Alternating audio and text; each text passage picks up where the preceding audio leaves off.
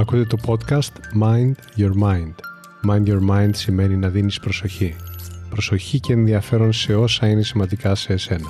Ένα από τα πιο σημαντικά πράγματα που μπορείς να προσφέρεις στον εαυτό σου είναι ποιοτικός χρόνος. Ακούγοντας λοιπόν αυτό το podcast, θα προσφέρεις στον εαυτό σου ποιοτικό χρόνο και έμπνευση.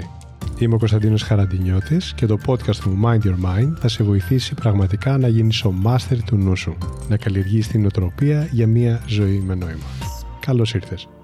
Σε αυτό το επεισόδιο θα ακούσετε απλούς και εύκολους τρόπους για να κάνετε reset στη διάθεσή σας. Επαναφορά δηλαδή στις αρχικές καλές ρυθμίσεις της. Γιατί όμως χρησιμοποιώ τη λέξη reset? Γιατί αυτό που μερικές φορές συμβαίνει στη διάθεσή μας μοιάζει αρκετά με αυτό που μπορεί να συμβεί στους υπολογιστές ή και στο κινητό μας. Ναι, θέλουν επανεκκίνηση. Σας έχει τυχεί ποτέ η συσκευή που καθημερινά χρησιμοποιείτε μια μέρα να αρχίσει να δυσκολεύεται να κάνει ακόμα και τα πιο απλά πράγματα? Συνήθως λοιπόν ξεκινάει με μια μικρή δυσκολία. Σαν παράδειγμα, ίσως να παρατηρήσετε ότι για μισό δευτερόλεπτο αργεί να ανταποκριθεί στην εντολή που δίνεται.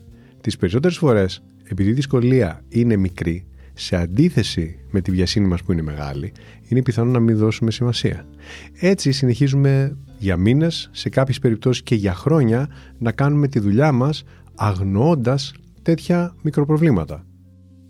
Έρχεται όμως μία μέρα που οι λειτουργικές δυσκολίες γίνονται τόσο αισθητές που αρχίζουν να μας ενοχλούν. Τότε είναι που συνήθως παίρνουμε επιτέλους την απόφαση να ασχοληθούμε με την επίλυση του θέματος.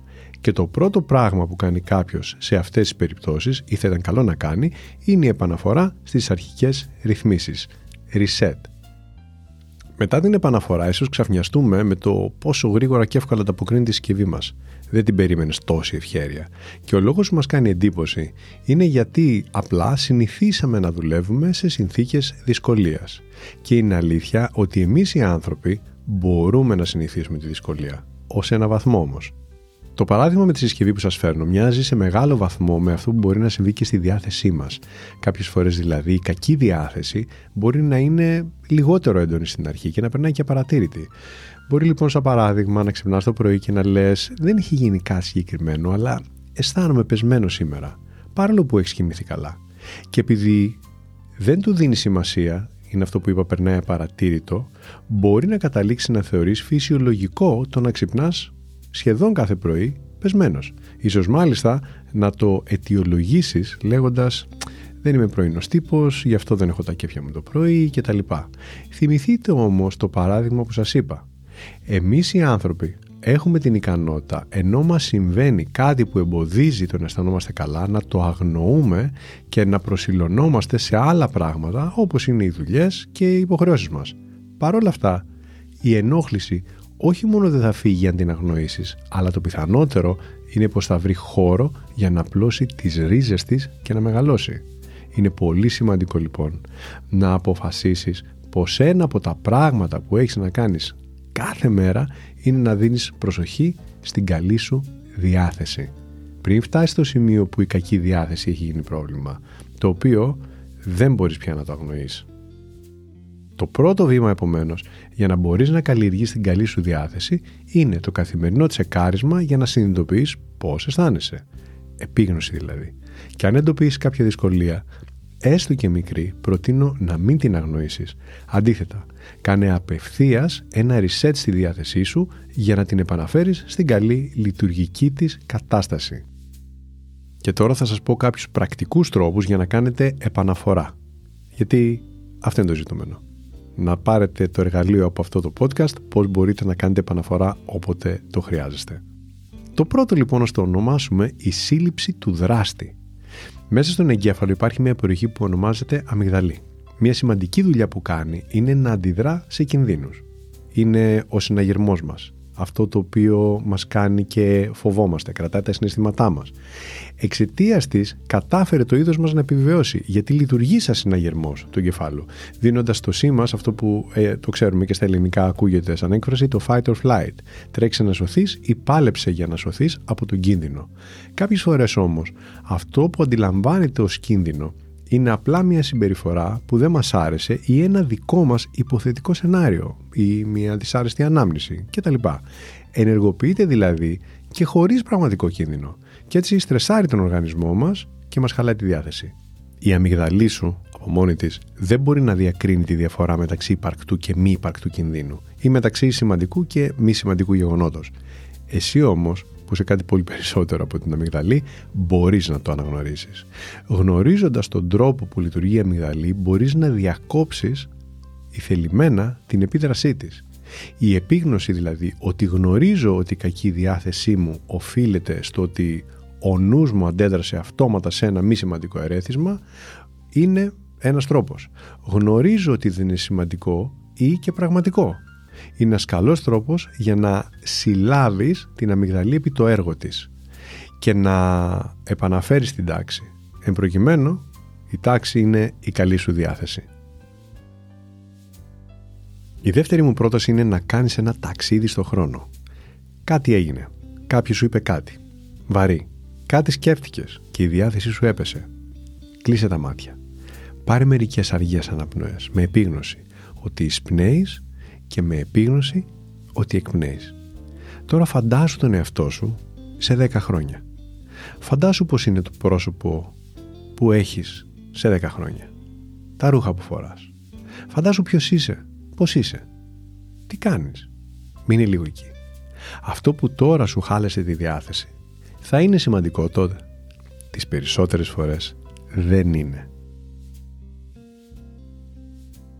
Αυτή η μικρή άσκηση θα σε βοηθήσει να δεις μια μικρή κατάσταση που ενδεχομένως την μεγαλοποιείς σε σχέση με την πραγματική της διάσταση. Να αποφασίσεις αν αξίζει να περάσεις την ημέρα με κακή διάθεση εξαιτίας της ή όχι. Υπάρχει μια έκφραση που λέει «Μπορεί να μην είναι όλες οι μέρες καλές, σίγουρα όμως υπάρχει κάτι καλό σε κάθε μέρα». Μπορεί λοιπόν αυτό που σου χάλασε τη διάθεση να είναι κάτι που όντως χρειάζεται να λύσεις και να αντιμετωπίσεις. Υπάρχει όμως ο καλός τρόπος για να το κάνεις. Θα διαχειριστείς πολύ καλύτερα οποιαδήποτε κατάσταση, ιδίως μια δυσκολία, όταν πρώτα βρεθείς στο σημείο που αισθάνεσαι ακεραιότητα και σιγουριά.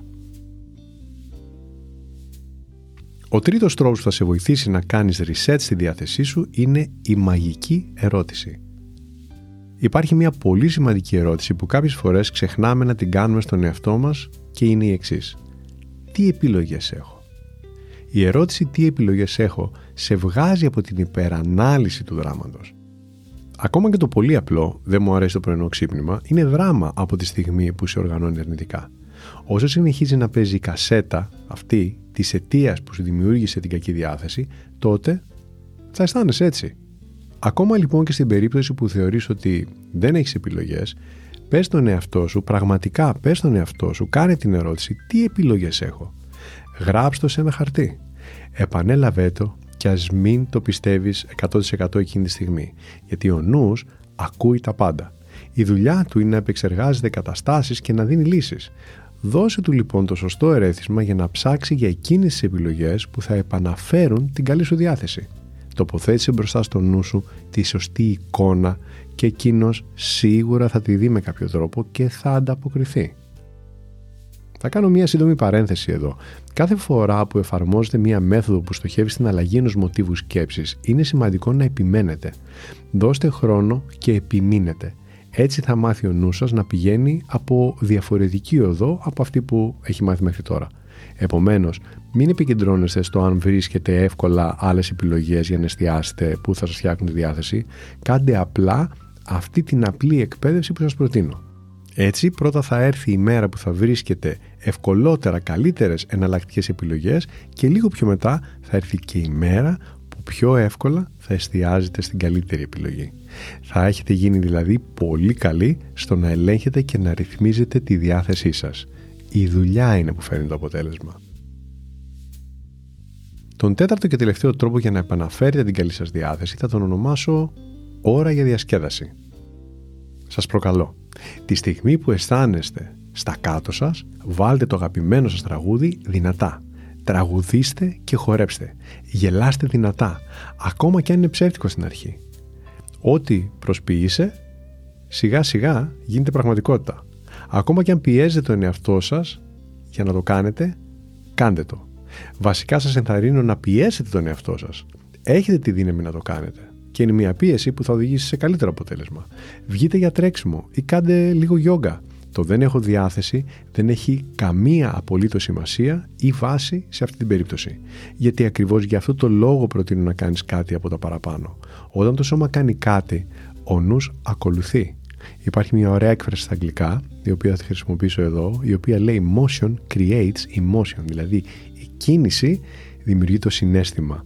Και ναι, το ξέρουμε. Έχει σίγουρα συμβεί και σε εσάς, όπως και σε εμένα, κάποια στιγμή να μην είχαμε πολύ καλή διάθεση και να βρεθήκαμε σε εκείνο το χώρο, να ακούσαμε εκείνο το τραγούδι, να χορέψαμε λίγο και επειδή αλλάξαμε τη φυσιολογία μας, να άλλαξε και ο τρόπος που αισθανόμαστε.